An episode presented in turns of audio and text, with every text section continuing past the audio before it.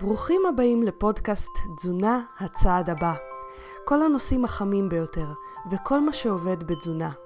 וזה כדי שתדעו מה הצעד הבא במסע שלכם להשגת שלום עם האוכל, הגוף והלב. מוגש לכם על ידי רותי פינק, דיאטנית קלינית והוליסטית שמחפשת תמיד מה עוד אפשרי בתזונה, בבריאות ובחיים.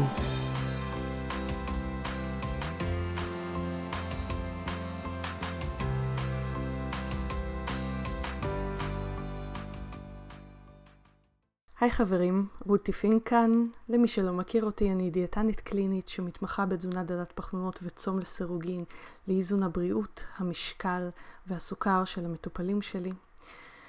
והפודקאסט היום יהיה רעיון מרתק, מרתק, מרתק בעיניי, אה, והוא ארוך מהרגיל, אבל שווה כל דקה של, של הקשבה. כי בפודקאסט היום ניגע בקרביים, מה שנקרא, של אכילה כפייתית, אכילה רגשית, וכל מה שמערב בין התמכרויות אוכל לנפש ולגוף. האורחת היום היא אורלי דרורי, שהיא דיאטנית והיא דוקטורנטית למחקר בנושא, ובפודקאסט אנחנו דיברנו על כל הדברים שחשוב להבין ולדעת כדי לטפל בצורה מתאימה אכילה כפייתית ואכילה רגשית, איפה צום לסירוגין ודל פחמות נכנס בקטע הזה, כי הוא יכול להיות כלי עזר. איפה הכוחות שלו מוגבלים, והכוחות של תזונה דלת פחמות וקטו מוגבלים. אז uh, בלי הקדמות נוספות, חסות קצרה ומתחילים. צום לסירוגין הוא מסוג הדברים שבהתחלה נשמעים קיצוניים וממש בלתי ניתנים לביצוע. אבל כשאנשים שומעים את היתרונות של הצום לסירוגין, הם מתחילים לשקול, hmm, אולי זה לא כזה קיצוני אחרי הכל. אז אני כאן כדי לספר לכם שבמחקרים רבים צום לסירוגין הוכח כעוזר להפחתת אינסולין, הפחתת סוכר, ירידה במשקל, הפחתת מינון תרופות שונות, פחות התעסקות עם האוכל, שיפור קוגניטיבי, הפחתת סיכון לסרטן, שיפור בנפיחות במערכת העיכול, עלייה באנרגיה ועוד ועוד. ואני יודעת שזה נשמע לא יאומן, או כמו הפרסומות הזולות האלה לאיזה גלולת קסם שתפתור לכם כל צרה. אבל האמת היא שכל מה שאמרתי עכשיו מופיע בספרות המדעית. הבעיה היא שרוב האנשים שמתחילים עם צום לסירוגין עושים את זה בצורה שמפריעה להם להצליח, מקשה על הדרך ובלי הידע הדרוש, ואז אומרים שזה קשה מדי וזה לא עובד. למשל, הם מתחילים עם פרוטוקול צום לסירוגין שלא מתאים עבור המטרה שלהם. כי יש פרוטוקולים שונים והם מתאימים למטרות שונות יותר או פחות. או אנשים לא יודעים איך להימנע מתופעות הלוואי האפשריות שממש ממש פשוט להימנע מהם, למשל סחרחורת, או עושים דברים שדווקא יוצרים עלייה מיותרת בתיאבון במקום ירידה שלו. כי כן, צום לסירוגין בהחלט יכול להוריד תיאבון. נשמע לא יאמן, נכון? אבל זה רק אם עושים אותו נכון. ואם לא עושים אותו נכון, במקרה הטוב צום לסירוגין לא יועיל, ובמקרה הרע הוא אפילו יכול לסכן אתכם.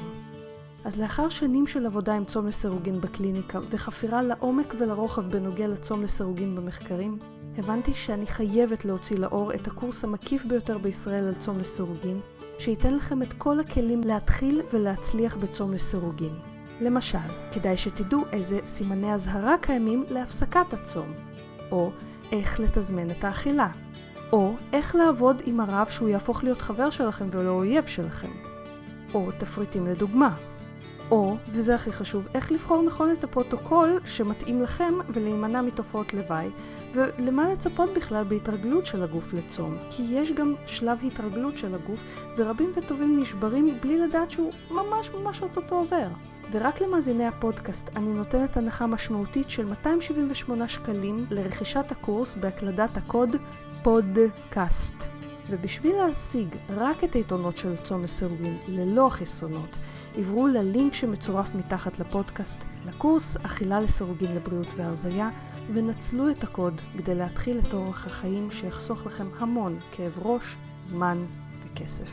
וכלים בכיור. אז שלום אורלי, תודה רבה שהסכמת אה, להתארח בפודקאסט שלי.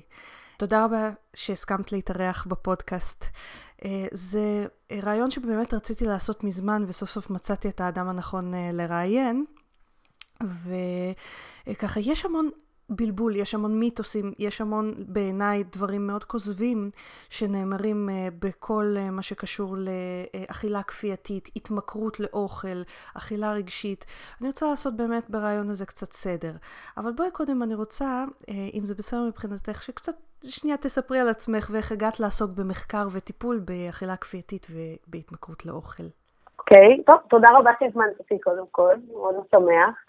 אה, ואת צודקת, באמת יש הרבה בלבול. אני גם, אני גם חווה שהנושא הזה הוא משהו שככה יותר מדובר היום מפעם, אה, ובהחלט משהו שהוא ככה חדש, יותר מדובר, אז בהחלט אה, נתון להרבה גם מיתוסים, וגם חוסר ידע, וגם סקרנות.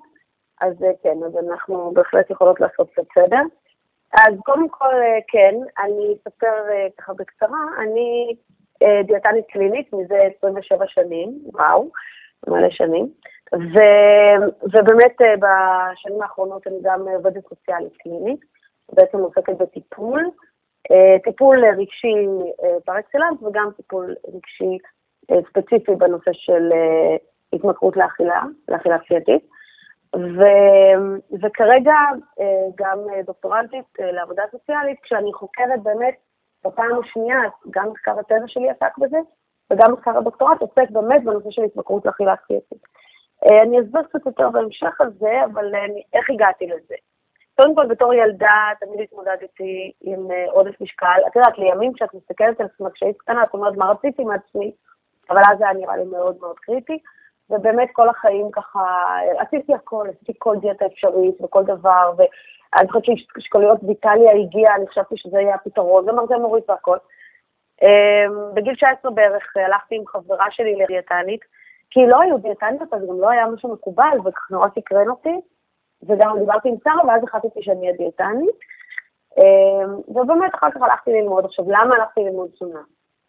אה, כי רציתי להיות רזה, אמרתי, אם אני, אהיה דיאטנית, אין מצב שאני, אין דבר כזה להיות דיאטנית ולא להיות אה, רזה, ממש. הקונספציה הייתה, אם אני אהיה דיאטנית ואני אדע, אז אין מצב שאני, זה, הלכתי לזה, את יודעת, וכשהגעתי ביום הראשון, חושבת שזה היה לפני 27 שנים, זה לא היה כזה מקובל אז. אני חושבת שאנחנו היינו המחזור הראשון שקיבל רישיון של משרד הבריאות. אה, אני התפלאתי נורא לראות מלא מלא בנות רזות. אמרתי, מה עושות פה כל הרזות האלה? כאילו, מה אכפת להם איך הן אוכלות עם הרזות? את יודעת, לא הבנתי את זה. לא, לא, לא הבנתי שיכול להיות לתזונה עוד, עוד כיוונים חוץ מלרדת במשקל, כאילו, זה... בשביל זה הלכתי ללמוד והייתי דיאטנית. עזר לי? לא. כן. זאת אומרת, זה לא עזר לי. הייתי, באמת, מיד פתחתי קליניקה, והיו לי מטופלות ממש על ההתחלה, אה, והייתה לי קליניקה יפה ומשגשגת, והיו יורדות אצלי במשקל ויורדים אצלי במשקל, ואני לא. זאת אומרת, היו יוצאים מהקליניקה ואני הייתי אוכל קרר. בומוסים, אכילה, בלי סוף, מחשבות על אוכל, דיאטות בלי סוף, ניסיונות, כלום. לימים גם אה, הכרתי את הנושא של הריצה והתחלתי לרוץ המון. התחלתי לרוץ, הייתי יכולה לעשות בולמוס ולרוץ אחר כך עשרה קילומטר. שזה נשמע באמת כמו בולימיה. כן, כן, משהו מאוד אה, מסיבי וחסר שקט לחלוטין, אבל לא, לא נחווה ככה. הוא נחווה בעיקר כמשהו שאני לא, לא, לא הבנתי אפילו שאני לא מצליחה לעמוד בו, זה היה נורא בעיה. אבל זה היה, זה היה דאבוס בסטורי מלייך, זה מה שהיה, לא היה משהו אחר. זה מה שהיה, ולא אף פעם הבנתי למה זה לא עובד.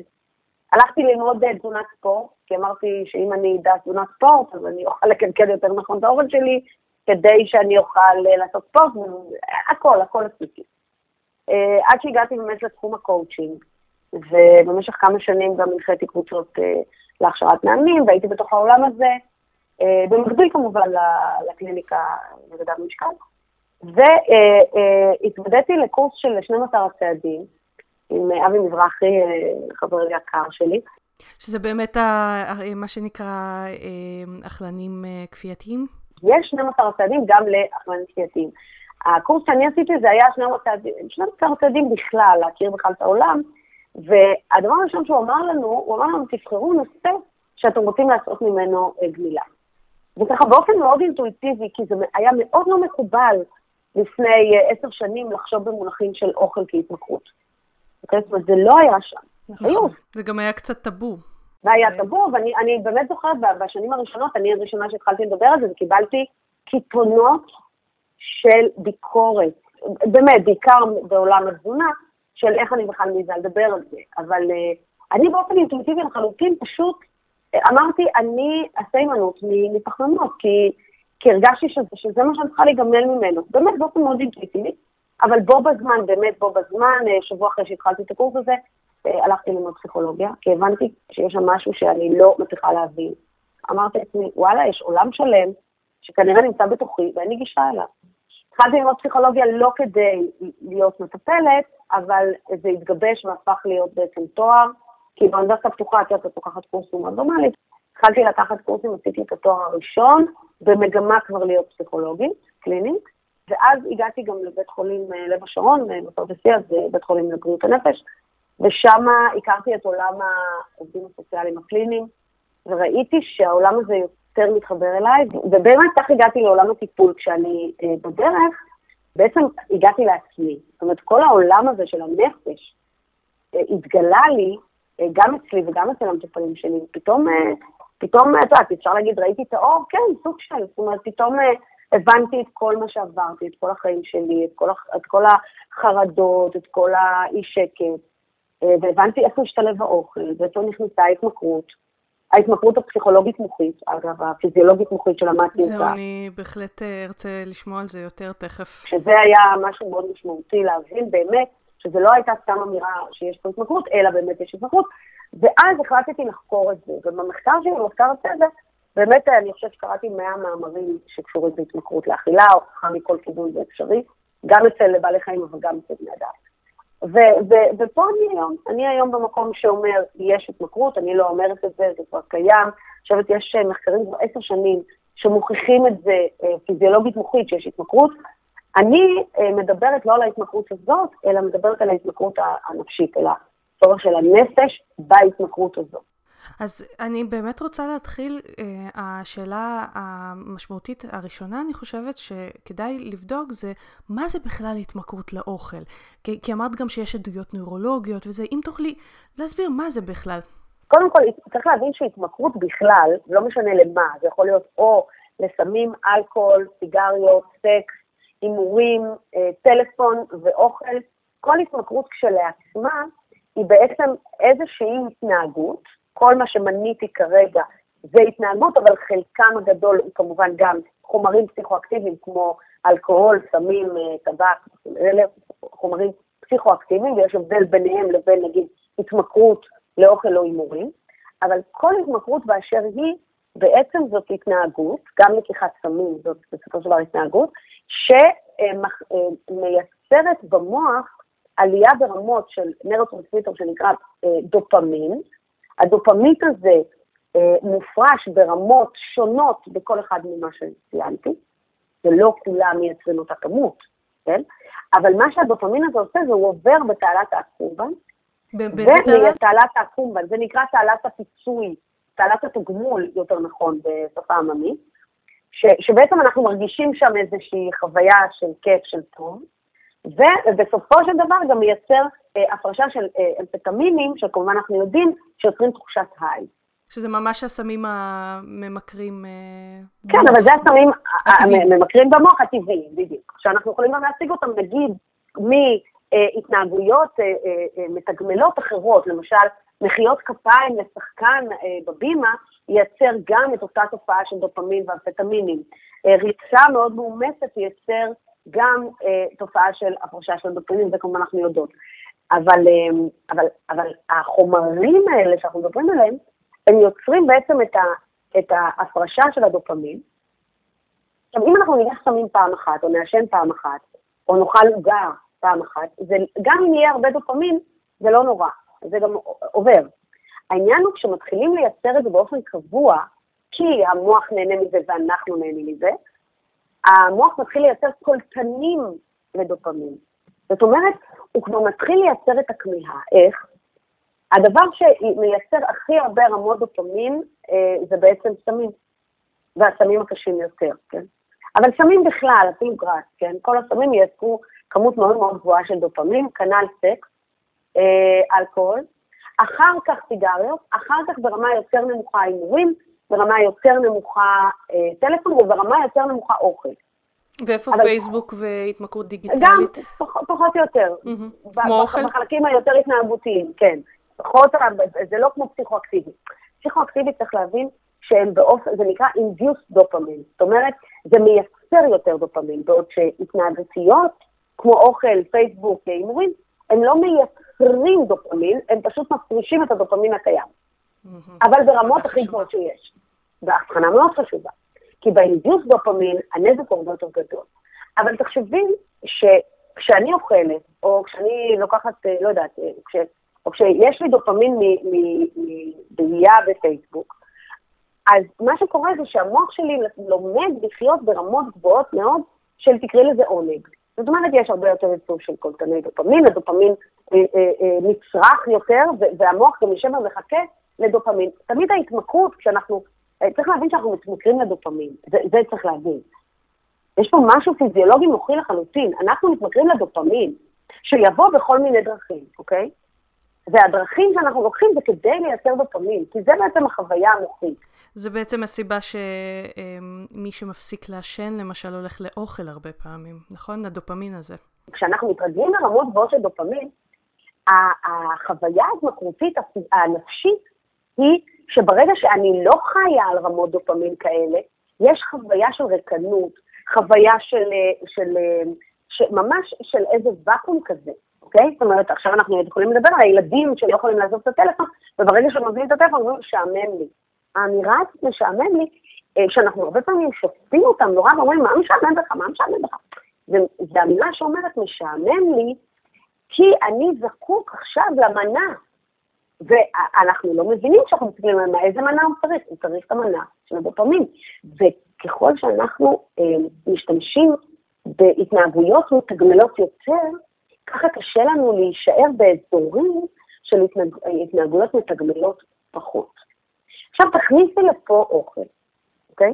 קודם כל אוכל באופן ודאי, כמו סוכר, שמן, בעיקר סוכר ושמן, גם מלח, אבל בעיקר סוכר ושמן. הצירוף ביניהם את ברמות, מדברת, נכון? כן, הצירוף ביניהם ברמות גבוהות, לחלוטין נראה במחקרים, אצל בעלי חיים עשו את זה יותר טוב, כי הם ממש הכניסו קנולה בתוך המוח, קנולה זה בעצם, אה, נגיד, כמו איזה אה, אה, מבחנה מאוד מאוד דקה, שמכניסים למוח כדי למדוד רמות של חומרים בתוך המוח. ואצל בעלי חיים עשו את הניסיונות האלה, והם באמת החדירו קנולות כדי לראות עלייה ברמות דופמין. אצל בני אדם פחות עושים את זה ככה, אנחנו לא מחדירים אנשים. כן, אפשר לעשות את זה דרך FMRI, וכן אנחנו רואים מתבובים של המקומות הנכונים, ובהחלט יש עדויות נוירוביולוגיות שאכילה של סוכר ושומן, בעיקר השילוב ביניהם, מייצר עלייה ברמות דופמין לרמות מקסימליות טבעיות. זאת אומרת עוד פעם, טבעיות. עקרונית, זה בסדר אם מדי פעם אני אוכל, נגיד, עוגה מדהימה או איזה אוכל מדהים, ואז יהיה לי רמות גבוהות של דופמין, אבל רוב הזמן אני אחיה ברמות סבירות של דופמין, אוקיי? זאת אומרת, אני אוכלת אוכל טעים במידה. אבל ההתמכרות היא שאני כבר לא מוכנה להיות ברמות בינוניות, אני לא יכולה לחיות באזורים האלה. אני זקוקה שזה תמיד יהיה הכי, הכי, הכי. גם אגב, ההתמכרות היא גם משלבת לא רק את הטעם, אלא גם את אקט האכילה. זאת אומרת, גם באכילה עצמה, האכילה האינסופית, בולמוס. מה זה בולמוס? יכולה לומר לו שיש משהו מדהים בבולמוס. כי זה כאילו באיזשהו מקום את נותנת לעצמך לגיטימציה. לעשות משהו שהוא מאוד מענג אותך, גם אם באיזשהו שלב זה מפסיק לענג אותך, זה לא משנה, בלי גבולות. שבאיזה אזורים בחיינו אנחנו לא מרשות לעצמנו להתנהג ככה. וגם האוכל תמיד שם לעשות עליו אה, את הפורקן גבולות הזה. הוא תמיד שם, ואנחנו יכולים לעשות אותו, וכשאנחנו עושים את זה אנחנו לא פוגעים באף. היום אנחנו מדברים על התמכרות לסדרות. למה? כי יש סדרות שבהחלט, בהחלט אה, אה, גורמות לעונג מאוד מאוד גדול, בסוג של אפילו רכבת הרים. סדרות שמאוד פועלות על רגש או על מתח, או, או על באמת איזושהי יציאה מהזון של עצמי, שממש מושך אותי לתוך החוויה של מה שקורה שם. נגיד, לא יודעת, אני פעם של גריי כזה. עכשיו, תארי לך שהיית רוצה לעשות בינג' על סדרה ביום שני אה, מהבוקר.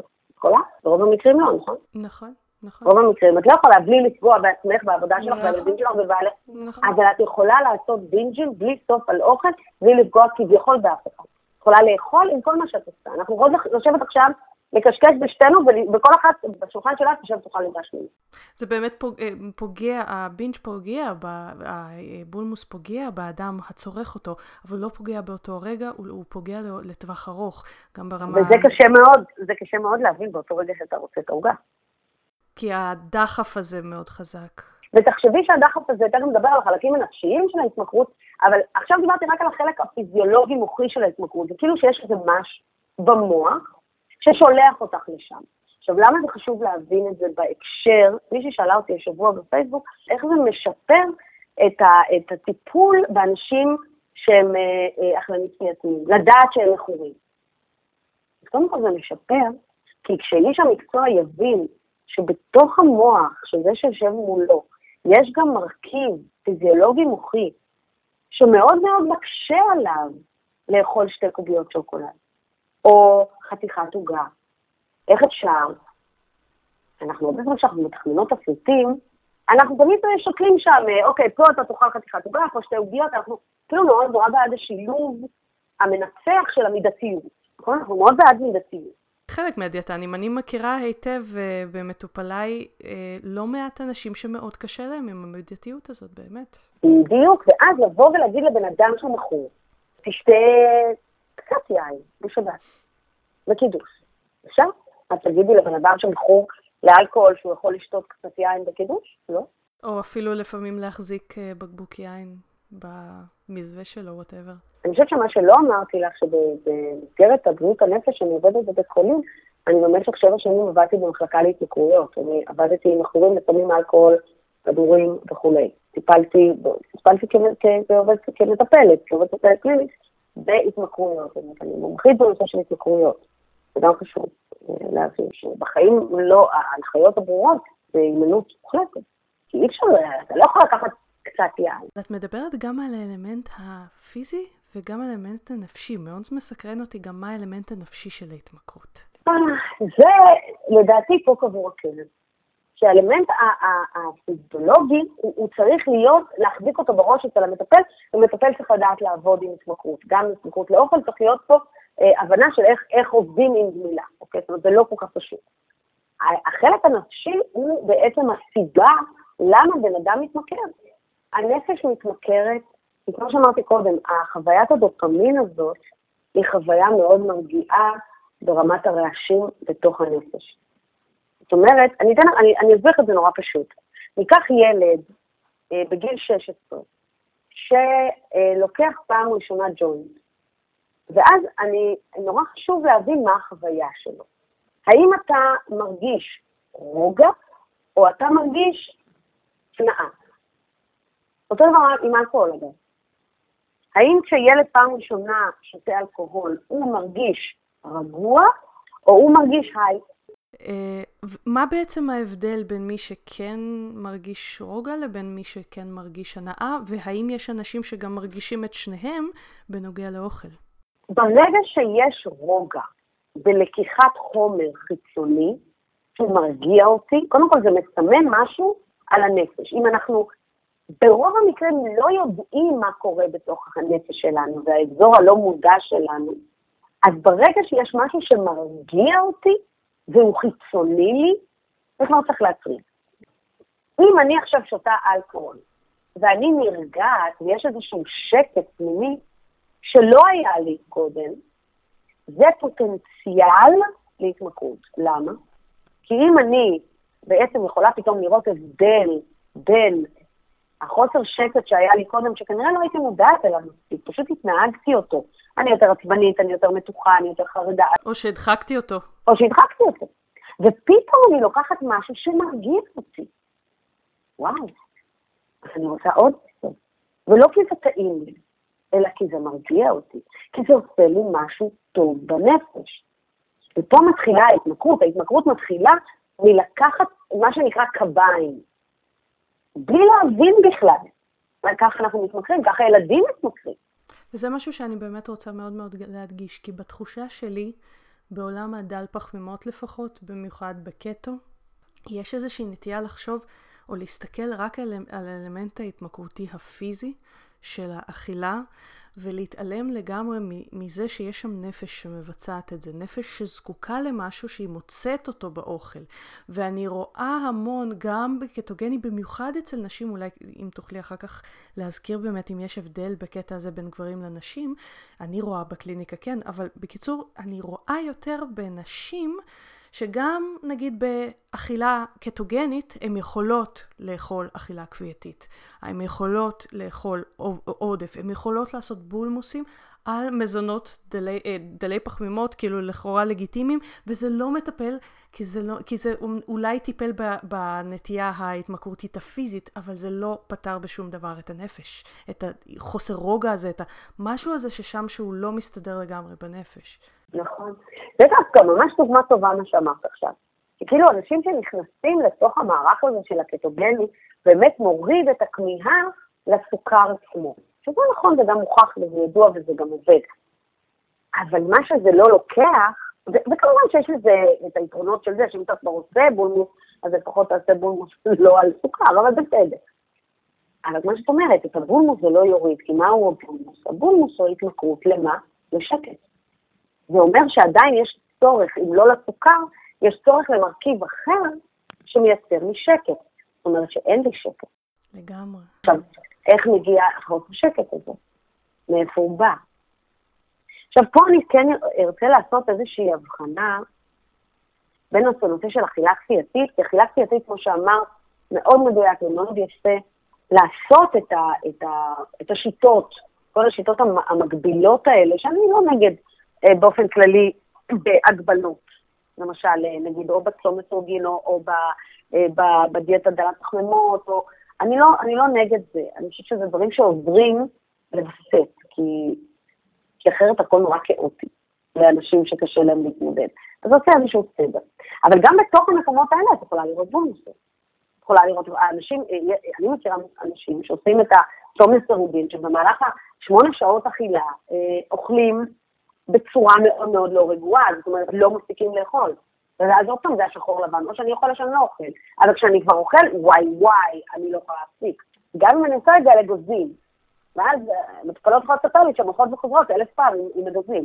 כמובן שלא מושקע מזה, כן? אבל, אבל אה, זה, זה, זה באמת הקטע של, ה, של הכמיהה. הכמיהה לשקט בעצם, הכמיהה הזאת לאוכל. לשקט, כי כשהאוכל בפה, יש שקט. אנשים לומדים תוך כדי, כן, אבל בעיקר בנפש. כן. אנשים לומדים גם תוך כדי טיפול להקשיב בכלל להבדלים בין מה זה כשיש לי שקט ואין לי שקט, כי אנשים לא יודעים לומר, לא... יש כאלה שייכנסו ויגידו, יש לי חוסר שקט, אבל ברוב המקרים אנשים יכולים פשוט לבוא ולהגיד, אני פשוט אוהבת לאכול. עכשיו, אני כן רוצה לעשות הבחנה בין, uh, כדי להסביר איך הנפש מגיעה למקום הזה, בין נפש uh, שהיא נפש שעושה אכילה רגשית, לנפש שהיא אכילה כפייתית. ואם תוכלי גם להרחיב באמת בהבדלים ביניהם, בכלל. כן, כן, ואני אסביר את זה בדיוק. בשמחה. קודם כל, כולנו אוכלים רגשית, אין מה לדבר, זה, זה, זה נקודת מוצא בסיסית, אני לדעתי משחר האדם. כי ברגע שהאוכל טעים לנו, כמו שאמרנו, יש חוויה פיזיולוגית בחוץ של הנאה, אין סיבה שלא נרדוף אותה. זה בסדר. זאת אומרת, כל מה שקשור באכילה שהוא לא אכילה ממש להזמנה, או שכבר אנחנו מתחילים, אגב, לקבל את האוכל בצורה של אנינות פעם, אה, אפרופו כל תוכניות הבישול למיניהן, זה כבר מדובר באכילה רגשית. למה? כי אין לזה שום... קודם כל צריך לטבל את האוכל כדי שהאוכל ייכנס, זה הישרדותי לחלוטין. ואז פה אין משהו רגשי. כן. אנחנו נטבל אותו במידה כדי שנוכל להכניס אותו אלינו, אחרת אם האוכל יהיה מגעיל, אז זה עלול לפגוע לנו בהישרדות, לא נוכל. כן? זאת אומרת, ברור שצריך לטבל אוכל. אבל מפה ועד לעשות מזה גורמה, אז מה המשמעות של הגורמה? כל הגורמה זה אכילה רגשית, כן. נכון? כי זה כבר לא לאכול כדי לשרוד, זה לאכול כדי מה? זה לערב רגשות, ליהנות, כמו שרואים בתוכניות אוכל, להתרגש, להזיל דמעה, כן? רגשית. אז כולנו אוכלים רגשית. זה לא איזו אמירה אה, דרמטית להגיד, אני אכלנית רגשית. כן, כולנו אוכלים רגשית. איפה מתחילה להיות הבעיה? שהאכילה הרגשית הופכת להיות הרבה יותר דומיננטית. כשאני לא יכולה לווסת בין האכילה הרגשית, למשל כשאני אוכלת עוגה, כשאני לוקחת קצת פיתוחים, כשאני לוקחת פופקורן בקולנוע, כשאני יוצאת למסעדה. בסדר? אכילה רגשית, ברור. אוכלת כדי להגביר הנאה. כלומר, ההבדל הזה בין החיפוש אחר שקט לבין החיפוש בהנאה, זה ההבדל בין אכילה כפייתית לאכילה רגשית. לא, לא, לא, חכי, עוד לא הגעתי לכפייתית בכלל. זאת אומרת, אם אני מחפשת, אם אני בן אדם שלא, האכילה הרגשית היא לא המוטיב המרכזי של האכילה שלו, אז אני גם אוכל באופן אה, מאוד, את יודעת, אני צריכה עכשיו לאכול צהריים, אז אני אכין לי ארוחת צהריים, ואני אמשיך הלאה, אז אני לא אתקע לזה, אני לא אחכה לזה כל היום, זה לא יהיה הדבר הכי היילייט של היום שלי, אני אוכל להמשיך. ואז יכול להיות שאני אקח איזה חתיכת עוגה, אני אשב עם חברה, ואני יודעת מה, יכול להיות שבערב אני אקח עם שתי קוביות שוקולד סתם בשביל שיהיה לי קצת מתוק וזה. זה לא אכילה רגשית אה, דרמטית. אכילה רגשית דרמטית יותר, זה כשאני אתחיל להשתמש באוכל על מנת להתמודד עם רגשות שקשים לי. כל פעם שאני עצבנית, כל פעם שאני חרדה, כל פעם שאני משועממת, כל פעם שאימא שלי עצבנה אותי, והחברה עצבנה אותי, והבוס עצבן אותי, ואני עצבנתי את עצמי, או כל דבר כזה. או לא הסתדר כמו שהיה. או אכזבתי את עצמי. מה זה? או אכזבתי את עצמי, או אכזבתי אחרים. כל איזה רגש, עכשיו גם לפעמים רגשות של שמחה והתרגשות, אבל כל איזה רגש שהוא רגש שהוא קצת, מ, מ, אה, מה שנקרא, מערער את, ה, את כל ה... את יודעת, את כל החוויה של הבי שלנו, ואנחנו לא ברוגע, אנחנו הולכים ואוכלים אותה. זה גם נרכש, זה נלמד. למה? כי מה עושה האוכל? מרגיע. אז זהו, אני תוהה מה באמת ההבדל בין התמכרות לאוכל לאכילה רגשית, כי שניהם בסופו של דבר מביאים לרוגע. בין אם זה... נכון, נכון, אני מסכימה. אז אכילה רגשית, שהיא אכילה רגשית דומיננטית, לא מה שאמרנו שכל אדם הוא קצת אכילה רגשית, היא באמת השימוש באוכל מול רגשות שמתעוררים, אוקיי? אני במצב, אני קוראת לזה חוסר איזון, אני במצב שלא מאוזנת, עצבנת אותי עכשיו, ועכשיו אני באופן, אה, באמת, לא יותר מדי לחשוב בלי לאבד את זה יותר מדי, פשוט הולכת ואוכלת, כי למדתי באיזשהו אה, אירועים קודמים, בלי, פעם, בלי ניתוחים, פשוט למ, באיזשהו מקום הנפש למדה, שאם אני עכשיו אוכל משהו, אז יהיה לי יותר קל לאבד אפילו את זה שהרגשת אותי עכשיו. למשל, אני אלך, אני אשב מול הארון, ואני אתחיל לאכול פטיבר, ולאט לאט אני, אני כן אוכל לחשוב על מה שהיה, או שאני יכולה לחשוב על מה שהיה, ואני אחשוב על מה שאני אעשה אחרי צהריים. מין סוג של להשתמש באוכל כדי אה, להתמודד ולהרג. כן, יש כאן מרכיב התמכרותי. זה עדיין לא אומר שהבן אדם הזה מכור, זה אומר שיש מרכיבים התמכרותיים, אוקיי? מה זה אכילה כפייתית? אכילה כפייתית זה קצת באזורים אחרים. אכילה כפייתית היא לא אה, כתגובה לרגש. אכלן כפייתי לא יגיד לך, תשאלי אותו למה אכלת את חבילת עדיות עם ליטר חלב עכשיו. ויגיד לך, סתם, בא לי, אני אוהב את זה. ולמה אכלת עכשיו ארבע משולשי פיצה? כי קודם כל היה, ודבר שני, זה טעים. וכולם אכלו והיה כיף. ואני אשאל אותה, ומישהו עצבן אותך? לא. את עצבנית? לא, הכל בסדר. אכילה כפייתית היא אכילה ללא חיבור מודע לרגש, זאת אומרת, אין שימוש מודע באכילה, היא אכילה לאורך כל היום, כל הזמן, בלי שום קשר ושום אה, מצב רוח. זה נקרא אכילה אסוציאטיבית, היא אכילה כאילו מנותקת רגשית, היא לא מחוברת רגשית.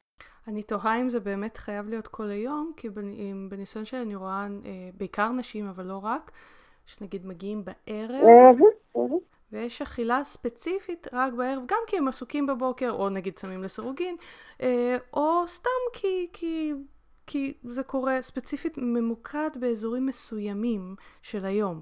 האם זה למשל אכילה כפייתית, התמכרות לאוכל, אכילה רגשית? בהחלט, כי, כי עוד פעם, כשהם יבואו בערב, הם לא, יגיד, הם לא יגידו לעצמם, אני אוכל כי. ברגע שיש אכילה כי, זה כבר איזושהי, איזשהו קצת יותר חיבור, ואז יש שימוש, שימוש מודע יותר, כן? שימוש מודע, זה כמו בן אדם שאומר, אני צריך סיגריה כי צריך להירגע עכשיו. אז זה בעצם, המודעות היא המפתח להבנה בין אכילה כפייתית לאכילה כן, רגשית? כן, כי אכלנים כפייתיים יודעים שהם אוכלים כל היום, אלה שעברו טיפול, או אלה שהלכו ל-OA, או אלה שכבר עשו איזה תהליך, יכולים להיות יותר מבינים בתיאוריה שיש בעיה עם הדרך שבה הם אוכלים. אנשים שלא, וככה מקבלים אותם, נגיד, אה, ככה בצורה בתולית, דרך הדבר הזה, פשוט יגידו, אני ממש אוהב לאכול, אני לא מצליח להפסיק, אני לא יודע למה, ואני גם לא יודע למה אני אוכל, פשוט טעים לי. כלומר, ברגע שאכלן כפייתי עשה איזושהי עבודת מודעות על הסיבות לאכילה שלו, והוא גילה שהוא רוצה להירגע נגיד מ-X, Y ו-Z רגשות כל פעם, וזה נותן לו שקט, אבל הוא כבר מודע לזה, הוא בעצם אכלן רגשי? זאת שאלה מצוינת. ההתפתחות בטיפול תהיה שבאים אליי אנשים עם אכילה, באמת אכילה דיסוציאטיבית, בדרך כלל בלי מודעות לזה שהם משתמשים באוכל כדי, או אפילו אם הם יודעים את זה בתיאוריה, הם לא חווים את זה באותו רגע, להביא באמת לאיזושהי הבנה שיש פה אכילה רגשית. אבל, אבל, אבל, יש פה קושי. כשבן אדם אוכל דיסוציאטיבי, זה אומר שהוא בעצם אוכל, כי הנפש שלו לפעמים ממש פצועה או מדממת.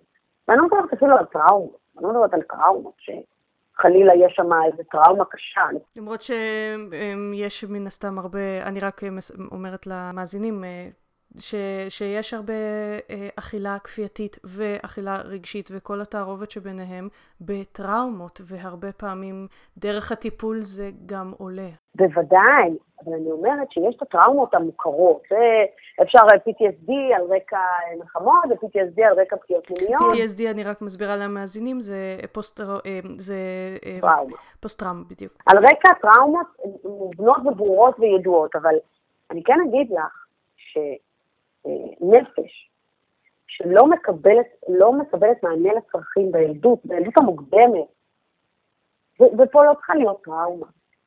זה מספיק שיש הורות שהיא לא מדויקת, לא רואה את הצרכים של הילד, הורות שהיא קשוחה מדי, אה, נוקשה מדי, הורות שמשליכה את, את החוויה של הצורך של ההורה, אה, אה, שבעצם מביא את הצרכים שלו אל הילד. הורות של אה, הורים שהם נגיד אפילו, בוודאי כשיש מחלות נפש במשפחה אצל ההורים, בוודאי שיש אפילו לא מחלות קשות, אפילו אה, הורים מדוכדכים, כמובן מקומות של אה, גירושין או, או ריבים וצעקות בבית, מתח גדול, אה, דברים כמו אה, הפרעות קשב, שפוגמות מאוד בביטחון העצמי של הילד, ואיזושהי חוויית חוסר שקט וחוסר, ואיזה מין התפתחות של חוויית חוסר ערך, שהופכת לימים להיות משהו כל כך כואב בנפש, אבל עמוק בפנים. שהוא לא מודע אליה, אני גם אומרת את זה מניסיון, כי אני עם הפרעת קשב אה, שנים עד, ש, עד שקיבלתי טיפול אה, מתאים, שנים הסתובבתי, ועל הרקע הזה היו מצבים, היו גם לי מצבים שהיה אכילה רגשית, הייתי מודעת לזה שמשהו לא, לא בסדר, משהו לא נוח לי ברגש, לא ידעתי בדיוק לתמלל אותו, אבל כן, היה שם הרבה אכילה עד שקיבלתי טיפול הולם לתחושת חוסר ערך הזאת. וכאן מתפתחת אפילו אכילה כפייתית על המקום הזה שברגע שהנפש כל כך פגועה ומדממת, שיש שם משהו, וכל אחד כמובן עם הרמת אה, אה, אה, חוסר דיוק שהוא קיבל, או, או, או הנפש הכואבת שלו, והיכולת שלו לשאת את הכאב הזה, והאי מוכנות לשאת את הכאב הזה, שכשאני יכולה לאכול, אני לא מרגישה אותו. ואז אכילה כפייתית תהיה מצב שהבן אדם צורך את האוכל באופן קבוע, כבר בלי לעשות דיונים. עכשיו, כמו שהזכרת קודם, יש אנשים שלא יעשו את זה לאורך כל היום. שתהיה איזושהי החלטה שבמהלך היום, וכאלה גם, אה, אה, יש לי לא מעט בקליניקה, שעושים, את יודעת, כל היום לא אוכלים כלום, כדי לבוא בערב ובאמת שמה לתת חופש בתוך הדבר הזה. אבל שם אין, אין באמת מחשבה. יש בעיקר אכילה, שוב, שהיא מנותקת מרגש של אותו רגע. את לא באמת מחוברת לחוויה של חוסר ערך, היא קיימת, אבל את לא מחוברת אליה בצורה קוגניטיבית, ומבינה שבגלל זה את אוכלת. וזה, וזה למה גם אני מזכירה למי שעושה צום לסירוגין, שצום לסירוגין כשלעצמו לא יפתור הרבה פעמים, הרבה פעמים, לא, אם כי היו, יש מצבים, אבל הוא לא יפתור הרבה פעמים אה, לא אכילה רגשית, לא אכילה כפייתית, הוא יפחית אותה, הוא יפחית את ההשפעה הבריאותית שלה, אבל זה עדיין יהיה שם כל עוד זה לא מטופל לעומק, בטיפול מעמיק. תראי, אני, תמיד כשמגיעים אליי מטופלים, אני אומרת כמה הנפש היא חכמה. הנפש כואבת, הנפש פצועה. הרבה פעמים אנשים נכנסים ונורא נורא פוחדים שהם יגלו איזה טראומה. מה יקרה אם אני אגלה שאנסו אותי כשהייתי ילדה? כזה. אני יכולה להגיד לך שאני טיפלתי בהמון המון המון המון במהלך השנים, אפילו לפני שהתחלתי להיות חוקרת בנושא.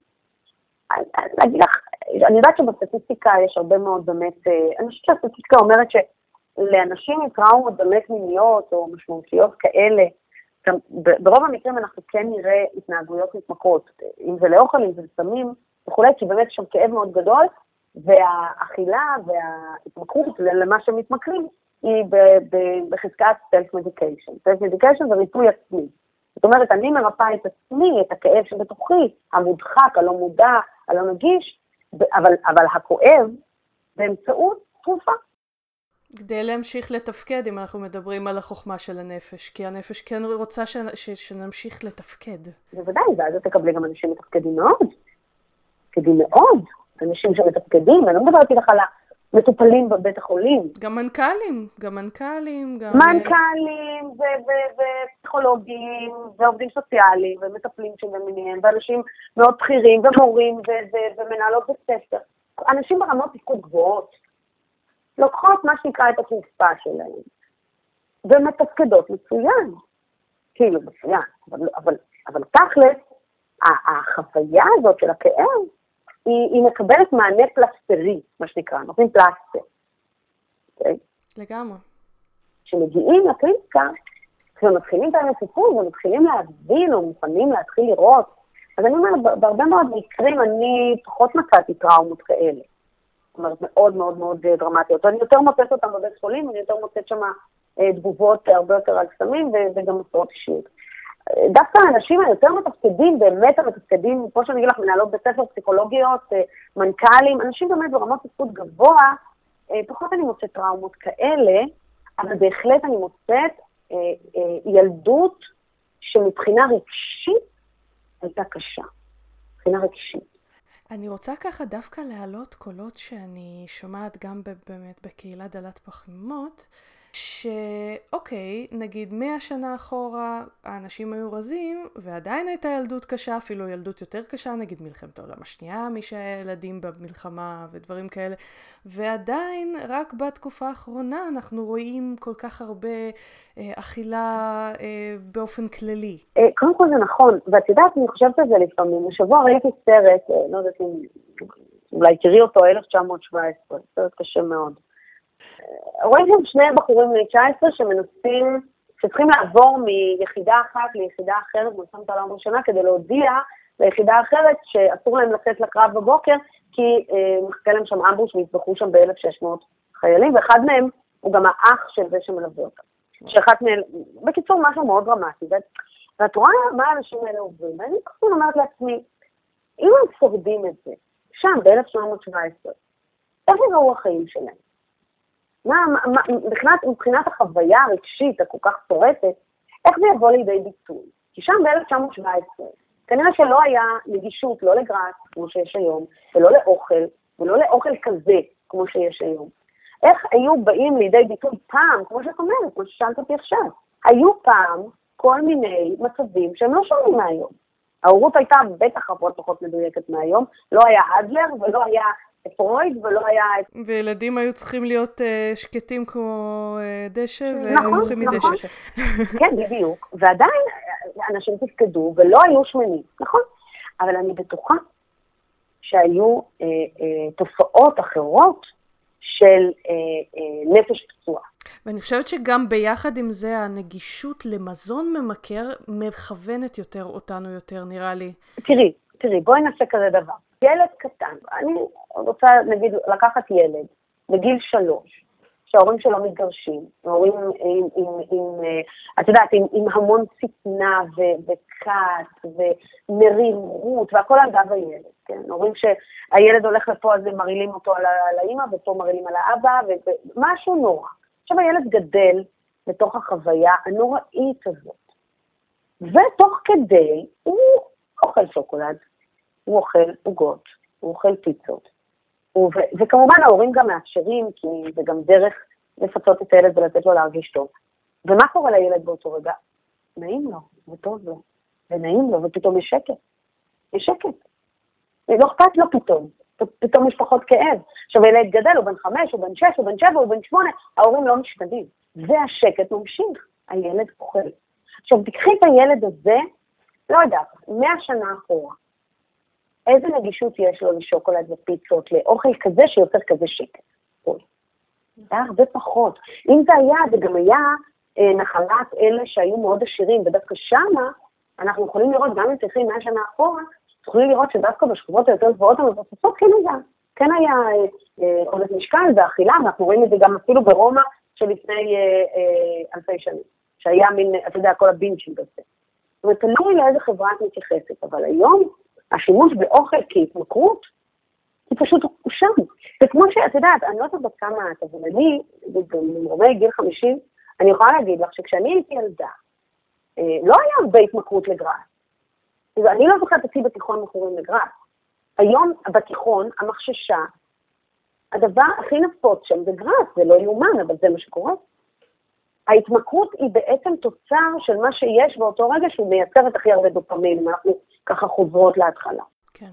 אז פעם היה, הנפש שלנו נושאת מזור אחר, היום האוכל הוא, איך אמרת קודם, הוא כל כך זמין, הוא כל כך טעים, והוא כל כך נותן מענה. כן. שיביא לנו מענה המיידי.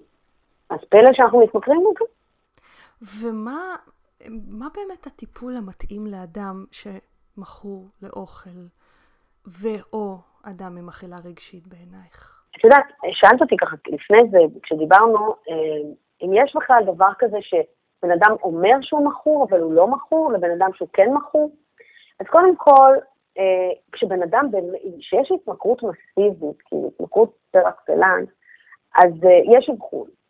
יש שאלות שאפשר לשאול אה, כדי להבין אם הבן אדם מכור, וקודם כל זה עלייה במינונים של אוכל, כל פעם צריך יותר, זה הכיסוי של השימוש באוכל לאורך היום, זה באמת החוויה שהאכילה היא לא לשם כי, יש לי סיבה, אלא אני באמת אוכל בלי, בלי, מה שנקרא, בלי, בלי הסבר.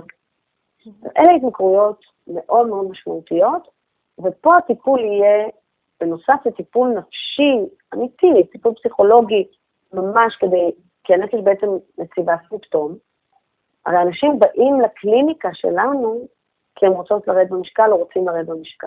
אני אתייחס תכף לדברים אנשים. אבל זה היה הסימפטום שיביא אותה. הנפש חכמה בזה שהיא יוצרת סימפטום. אני יוצרת משהו שיציק לי, ואז אני אלך כאילו, ואני אגיד, אוקיי, אה, את יודעת, ילדים למשל, שרוצים להתריע על משהו שלא בסדר בנפש ולא יודעים איך, למשל מייצרים טיקים. מכירה ילדים עם טיקים בעיניים? אני הייתי אחת כזאת. בעקבות מצבים מסוימים בילדות. אז הנה בבקשה. עכשיו, למה זה, למה זה נפש חכמה? כי מה זה טיקים בשביל הורים? מפריע להם. אבל אז הם באים במשקל, ואני, אני, את בטוח מכירה את זה, וקצת מתפססת המטרה, כי החשיבה היא ש... אה, טוב, אני צריך להוריד את המשקל, ואני צריך פשוט שיהיה לי כוח רצון. כשזה לא עניין של כוח רצון, זה עניין של לטפל במקום. נכון. אז עכשיו השאלה היא, לאן מגיעים? ומה הטיפול? אני אומרת ככה, קודם כל עם ילדים עודף משקל, ילדים קטנים עם עודף משקל, אני חושבת כל ילד עם עודף משקל, לא משנה באשר הוא, זה תמיד סימפטום. וצריך להקשיב, ולכן לבוא לעשות חינוך התנהגותי, אה, לדעתי זה ממש לשים פלסטר ולהגיד אני לא רואה את מה שיש מתח. לכן אני לא מאמינה בטיפול התנהגותי, קרי תזונתי, בטיפול בעלייה במשקל, או בהשמנה מסיבית. אני אגיד לך גם יותר מזה. אני חושבת שהנושא הזה של באמת לתת מענה תזונתי וללמד בן אדם איך לאכול, או לאמן אותו איך לאכול, רק אחרי שהוא כבר מבחינה רגשית במקום אחר. קשה לי להסביר לך כמה אני מסכימה איתך, ואני מדגישה את זה בדיוק בפודקאסט שאנשים ישמעו. שהלחץ הזה לרדת במשקל בלי להתייחס לבעיות עומק, שלא תמיד זה לוקח טונה של זמן, אבל זה חשוב להתייחסות. Uh, הלחץ הזה הוא בסופו של דבר פוגע ומכניס למעגל של עוד ועוד כישלון ועוד ועוד ירידה ב- ב- בערך ו- ועוד ועוד uh, סיבות מודעות או לא מודעות לאכילה תראי, אני אתן לך דוגמה מעולם אחר. נגיד, יש, אני מטפלת פה, ב, יש לי הרבה הדרכות הורים, אה, לאו דווקא לנושא של עודף משקל, ילדים עם, עם, עם בעיית התנהגות, עם חרדות, עם חוסר ביטחון, אה, ואז נגיד, יכולים להגיע הורים אה, לילד שיש לו התקפי אה, אה, זעם. ומה שהם רוצים זה שהוא יספיק אה, לצעוק ולהתנהג יפה. אז למה הוא לא מתנהג יפה כמו אחותו? עכשיו, יש, אפשר לחנך ילד, אפשר. כשמגיעים אליי, אני אומרת, אני בכלל לא רוצה לחנך את הילד, ממש לא. זה החינוך הבריטי של פעם, נכון? שדיברנו. אני לא רוצה לחנך אותו, אני רוצה להקשיב להתקפי זעם שלו. כי דרך ההתקפי זעם שלו, הוא מדבר. אותו דבר עם השומן. כשילד אוכל... או מבוגר, כי הרי מה, זה, מה, מה כואב בתוכנו, החוויה הילדית הזאת? Mm-hmm. אבל אנחנו רוצים להקשיב לה. לגמרי. ובכבוד. כן. אבל אם אני מתחילה ישר להגיד לו, אוקיי, הגעת? יופי, עכשיו בוא נתחיל לעשות שינוי באוכל, איך אני אקשיב? איך אני אקשיב למה שהוא מספר לי דרך, דרך האכילה? עכשיו תראי, לא, באמת, לא, לא אצל כולם זה כזה דרמטי. יש אנשים שבאמת צריכים איזושהי תחזוקה וליווי, וזה בסדר להם, והם באמת במצב נפשי בסדר, ורק צריכים קצת, את יודעת, עזרה בדברים קצת יותר קשה. אה, נגיד, צריכים את הליווי הזה וזה עוזר להם, וזה סבבה, אנשים שנמצאים הרבה שנים אפילו במסגרות ששומרי משקל וזה מחזיק להם ומרגישים בסדר, ואין סימפטום מאוד דרמטי. אכילה כפייתית, אכילה סביב השעון. של כמויות גדולות של אוכל. בטח שהם מקיאים, בטח שעושים אחר כך כל מיני uh, משלשלים וכאלה. אכילה רגשית, שהיא אכילה כי, אבל אם אני אוכלת כל פעם שהמצב הנפשי שלי קצת משתנה, אלה התראות סימפטומטיות שהנפש אומרת משהו לא עובד אצלי. אז לא מספיק לי עכשיו שתגידי לי איך לאכול, אני צריך להיכנס פנימה ולעשות שם תיקון, שיפור, להכיר את זה בכלל, להתיידד עם זה בכלל. זה, זה מה שאני קוראת לו מינימום מאמץ, מקסימום תוצאה. כי אנשים אה, אומרים, אני רק אחזיק את עצמי ו- ואני אצליח לרדת במשקל. האחזיק את עצמי זה מאמץ גדול מדי שמפיק תוצאה לטווח קצר. מינימום מאמץ זה לא להתנגח עם הדבר הזה. זה, זה להיות שם עבורו ואיתו עם הדבר הזה שמבקש את האוכל כפיצוי, להקשיב לו, ל, ל, אם יש צורך לרפא אותו. ואז אתה לא מתאמץ כל כך, והרבה פעמים הסימפטומים נעלמים לבד. בדיוק. ברגע שיש רוגע, ברגע שיש קבלה, ברגע שיש עבודה על הדבר האמיתי, אני יכולה להגיד לך שלא אחת אה, מספרים לי פה מטופלים, שברגע שהם כבר קצת יותר נכנסים ומצליחים לגעת בעומק, הם נורא סובלים, זה לא כזה תענוג, בואי, זה לגעת בכאב, כן? אז הם נוגעים בכאב, הם מפסיקים לאכול, הם יורדים במשקל, אבל הם הרבה יותר חשופים לכאב. והרבה פעמים שואלים אותי, אז מה כן בעצם? מה? אז מה עשיתי את כל הדרך הזאת? אה, אם אני עכשיו מרגישה לא טוב, או מרגיש לא טוב, ומחובר לאיזה מקומות שאני יודע שיש בי והם כואבים לי, ואני לא אוכל, אבל עדיין לא טוב לי. אבל לימים יש לנפש יכולת אה, להתגבר ולהתמודד. כי אוכל הוא לא אמצעי. פלסטר. הוא לא אמצעי יעיל. החיבור לכאב, החיבור למקום, כמה שזה קשה, הוא הרבה פעמים אה, אה, הרבה יותר יעיל. אני אגיד גם אה, יותר מזה שלפעמים אנחנו באמת מגלים נפש או עם, אה, או עם באמת אה, הפרעות קשב קשות, או נפש עם דכדוך. יש, יש מחלה שנקראת דכדוך. דיסטמיה? דיסטמיה. וצריך אמ, טיפול. ואוכל הוא הרבה פעמים מכסה. ואז אנחנו לא מבינים שזה בכלל משהו אה, פיזיולוגי מוחי של ירידה ברמות סרטונין. אז אנחנו אוכלים פחמימות כל הזמן, רמות הסרטונין עולות, אבל אנחנו גם משמינים מזה. אז לפעמים, אה, רק כשאנחנו ננקה ונבין ונתבונן, נוכל לגלות. נוכל לגלות דברים שהם חוסר איזון, ולפעמים טיפול תרופתי הוא הרבה יותר יעיל מאשר לאכול ולהשמין, כי לפעמים זה מה, ש... זה מה שצריך, אבל איך נדע?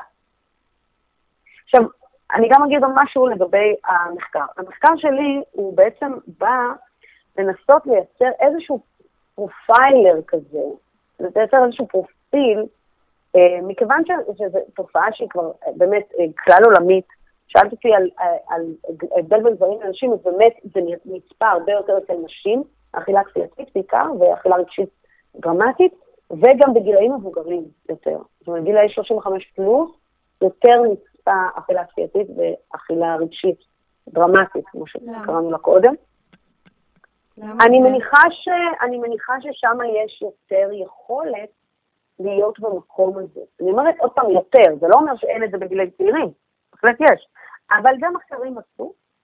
אה, לשאלת הלמה, אגב, אה, זה בדיוק המטרה של המחקר. אני לוקחת משתנים שהם משתני אישיות, למשל שימוש במנגנוני הגנה. קצת לאפיין את, ה, את, ה, את, ה, את הנפש. את בעצם רוצה להבין מי מועד יותר ומי פחות? כי אני רוצה לייצר ליבוי, אוקיי? אה, כלים מנבדים, שיכולים להגיד לי, ככה או אחרת זה יביא לזה, אה, לאכילה כפייתית, אה, וגם ברגע שאני לוקחת משתנים אישיותיים ברמה של הנפש, מנגנוני הגנה, מה שכבר חקרתי זה הנושא של קשר החוויה של הנפרדות, כמה אני עצמאית רגשית מה, מההורים שלי, אה, דברים כאלה, ש, שכמובן ראיתי קשר מאוד הדוק בין התלות הנפשית בהור... באימא לבין התמכרות לאכילה תלות מאוד מאוד מאוד גבוהה. נכון, אני גם רואה את זה בקליניקה באמת. נכון. עכשיו, בדיוק, וברגע ש... ברגע שזה יהיה רשום ויהיה כתוב מחקרי ומוכח, ואנשי המקצוע שפוגשים את האנשים האלה, יהיה להם גם בראש איזשהו פרופיל, אז גם זה יהיה איזשהו כלי לעבודה, בעיקר עבודה נפשית, רגשית, לעבוד על, על הדברים האלה. כי, כי, כי אם אני אה, בודקת מאות נשים, ואני אראה קולרלציה מאוד גבוהה, אה, נגיד באמת לנושא של תלות, לנושא של קשר בילדות מוקדמת עם ההורים, איזה שהם פתולוגיות, אז זה דברים שאנחנו כן נוכל אה, לכוון, לעשות עבודה יותר מכוונת לנושא הזה. עכשיו, זה בא, אגב, לא המצאתי את זה, זה כן בא מעבודה עם התמכרויות. כשאנחנו עובדים עם התמכרויות, אז יש לנו כבר בראש, אנחנו מחזיקים איזה שהם, כמובן כל אדם למקרה לגופו, אבל אנחנו מרגישים איזה שהם חסכים אה, אה, רגשיים נפשיים שהם פרופיל של מכור. כן, זה הנפש המתמכרת שאת מדברת עליה. בדיוק, ופה צריך גם לייצר את זה מול הנושא של אכילה כפייתית, כי אין את זה היום עדיין, לא בצורה של פרוטוקול טיפולי. היום אה, מה שמדברים בעיקר באכילה כפייתית, ב binge disorder, זה אה, באמת הנושא של אה, החוסר יכולת להגיע, להיות כמו שאני רוצה. זאת אומרת, על זה שאני מאכזב את עצמי, שיש לי ציפיות גבוהות מעצמי, ואני לא מצליח. זה באמת יושב על הפער הזה של הרצון להיות משהו אחד ולא להשיג אותו. ככה מדברים היום. אני אומרת, אני, מה שאני חוקרת זה איך הגענו למקום הזה. איך הגעתי למקום שאני לא מצליחה אה, לחיות בשלום עם מי שאני. ואני אומרת, זה, זה משהו קדום מאוד. וכשאם אנחנו נלך לשם ונבין את זה שם, יכול להיות שאנחנו נוכל גם לגדל אולי דור שניתן לו יותר מענה ולא יגיע בסופו של דבר לחוויה הזאת שהוא כל כך מאוכזב מעצמו, אה, לא יכול לשאת את זה, וחייב כל הזמן לאכול כדי להרגיש יותר טוב עם עצמו. מעניין, נשמע מרתק. ואורלי, אה, איפה באמת אפשר למצוא אותך? כי אני בטוחה שלא מעט מהקהל שלי יתעניינו יותר. אני נמצאת, אני נמצאת, בכל, אורלי יונה דרורי, אני נמצאת בכל, ברשת בהרבה מאוד, גם בפייסבוק, גם באתר. אורלי יונה דרורי בעברית? באתר, בגוגל, בכל מקום. מעולה. וואו, זו הייתה שיחה מרתקת. היא גם אה, אה, ככה דייקה לי הרבה דברים שאני רואה בקליניקה ולא יכולתי ככה לשים את האצבע עליהם ו- ומאוד מאוד אה, אה, העירה לי אותם בפנס. אני ככה אה, רוצה לשאול אותך שאלה אחרונה. אה, ברמה המאוד פרקטית, למרות שמן הסתם נגענו בהרבה עומק, ומאוד מאוד קשה להשטיח את זה ולהפוך את זה ללגמרי פרקטי. אבל אם היית צריכה לתת איזושהי עצה אחת לאדם שככה יתחבר למה שאת מדברת בפודקאסט הזה, ממה להתחיל את המסע שלו להתגברות על אכילה כפייתית ו/או אכילה רגשית, מה היית אומרת? ללכת לטיפול. זה לא משהו שאפשר לעשות לבד. ללכת לטיפול, הוא צריך להיות קודם כל מישהו שאם יש באמת אה, חוויה של התמכרות וראשון של אי שליטה, ו- וככה באמת אה, הרגשה של רוגע כשאוכלים, ואחר כך עוד פעם האי שקט, כל מה שתיארנו, צריך איש מקצוע שהוא, אה, אני חושבת שכן צריך להיות אה, דיאטן. אבל עם התמחות בתחום הנפש. פסיכולוג לידה לא יכול לתת מענה בסופו של דבר ולהבין את כל החלק של התזונה, כי הוא מאוד מאוד חשוב פה. זאת התמתחות ספציפית, אבל הדיאטן הזה, שאני מדגישה שהוא חושב, חושב שיהיה דיאטן. או דיאטנית כמובן. או דיאטנית, ברור, אבל כמובן שלא יהיה סתם איזה מישהו שלמד כמה חודשים והוא מומחה בתזונה, כן? צריכה להיות פה הבנה מעמיקה, אה, אבל צריך להיות גם התמחות אה, בנושא של הנפש. זאת אומרת, איך לעזור לבן אדם להגיע אל הנפש שלו, ולפעמים, אני גם אומרת, אפשר לעשות את זה אצל שני אנשי מקצוע. שעובדים ביחד. אבל הם צריכים לעבוד ביחד. כן, כצוות. כצוות, כן. אז או שזה בן אדם אחד שבאמת מחזיק את שני הכובעים, או באמת השילוב. השילוב, אבל שהוא באמת יעבוד ביחד, שיש איזה, איזה חיבור בין אה, שני אנשי המקצוע. אבל אם את שואלת אותי ממה להתחיל, להתחיל קודם כל בלחמול, ולהגיד, אוקיי, אני, אני, אני צריך לטפל בזה. כי הנפש שלי אומרת לי משהו. וכמה כמה קבלה וחמלה אפילו דרוש לצד הזה. זה מה שיעשה הטיפול גם, אגב. נכון. הטיפול נכון. יעשה הרבה מאוד ולכן יכולת. הרבה מאוד אנשים מתקשים לבד, כי לחמול על עצמך לבד זה מאוד לא פשוט, כן. אורלי, היה תענוג. כן, תודה רבה רותי. תודה, תודה. נהניתי מאוד. אז אני מקווה שנהניתם מהפודקאסט היום. אם אתם רוצים להיות בקשר או לשלוח שאלות לפודקאסט, אתם ממש מוזמנים לבקר באתר של הפודקאסט rutifink.com, פינק כמו F כמו פנטזיה, rutifink.com/פודקאסט. אתם גם מוזמנים לחפש אותי ביוטיוב, יש לי ערוץ מלא בסרטונים על תזונה דלת פחמימות וצום לסירוגין, פשוט חפשו רותי פינק ביוטיוב. יש לי גם ערוץ באינסטגרם, פשוט חפשו רותי פינק באנגלית, שוב F כמו פנטזיה. אתם ממש מוזמנים לעקוב אחריי גם בפייסבוק. אתם יכולים לחפש אותי פשוט בעברית, רותי פינק, או להיכנס לאחת משתי הקבוצות שאני מנהלת, דלי פחמימות ישראל, והקבוצה צום לסירוגין עם רותי פינק. ואנחנו נשתמע שבוע הבא. תודה שהקשבתם לפודקאסט תזונה הצעד הבא. אני מקווה שנהניתם. חשוב להדגיש שהמידע בפודקאסט מוענק לצורכי העשרה בלבד, והפודקאסט לא מהווה בשום צורה תחליף לייעוץ או טיפול אישי. בכל בעיה רפואית או נפשית יש לפנות למטפל מוסמך. ואנחנו ניפגש בעוד שבועיים.